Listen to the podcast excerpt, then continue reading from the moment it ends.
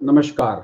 Greetings from Heart Care Foundation of India and Medtalks मैं हूँ doctor K K Agarwal when not to admit आज ज़रूरत है डर निकालने की, और उसका आंसर है व्हेन नॉट टू एडमिट अगर आपकी उम्र 21 साल से कम है और आपको कोविड के सिम्टम्स हैं, या कोविड पॉजिटिव आ जाता है, भर्ती होने का कोई इंडिकेशन नहीं है।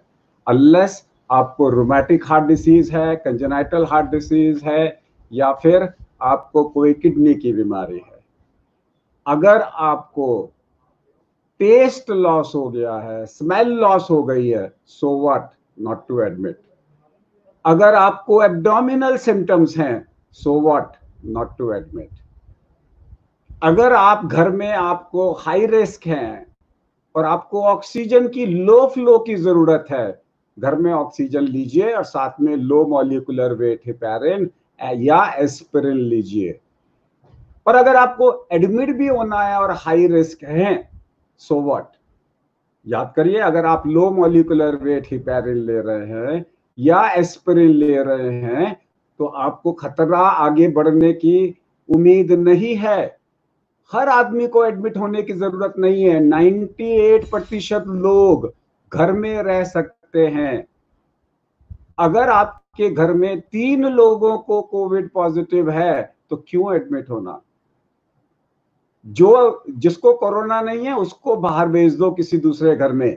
और अगर आपको कोरोना पॉजिटिव है और आपके मोहल्ले में तीन को और पॉजिटिव है वाई एडमिट चारों इकट्ठे होके एडमिट हो जाओ। चारों एक घर में शिफ्ट हो जाओ। अभी किसी ने बोला कि मेरे को पॉजिटिव है, मैं हॉस्पिटल में चला गया ताकि मेरे घर में दो लोग माँ बाप है, उनको ना हो। अरे भाई, पता करो, तुम्हारे किसी दोस्त को अगर कोविड है तो उसके घर जाके रह जाओ। चार चार पाँच पाँच लोग कोविड पॉजिटिव इकट्ठे हो जाओ। नहीं लगता है तो पेइंग गेस्ट बन के चले जाओ या पेइंग गेस्ट करके अपने घर में बुला लो। Y worry. डर किस बात का है मेरे को?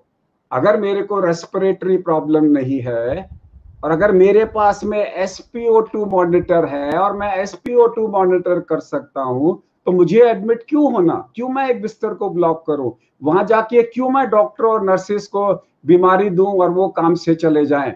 याद रखिए when not to admit and I am stronger than the virus because I am the best नमस्कार।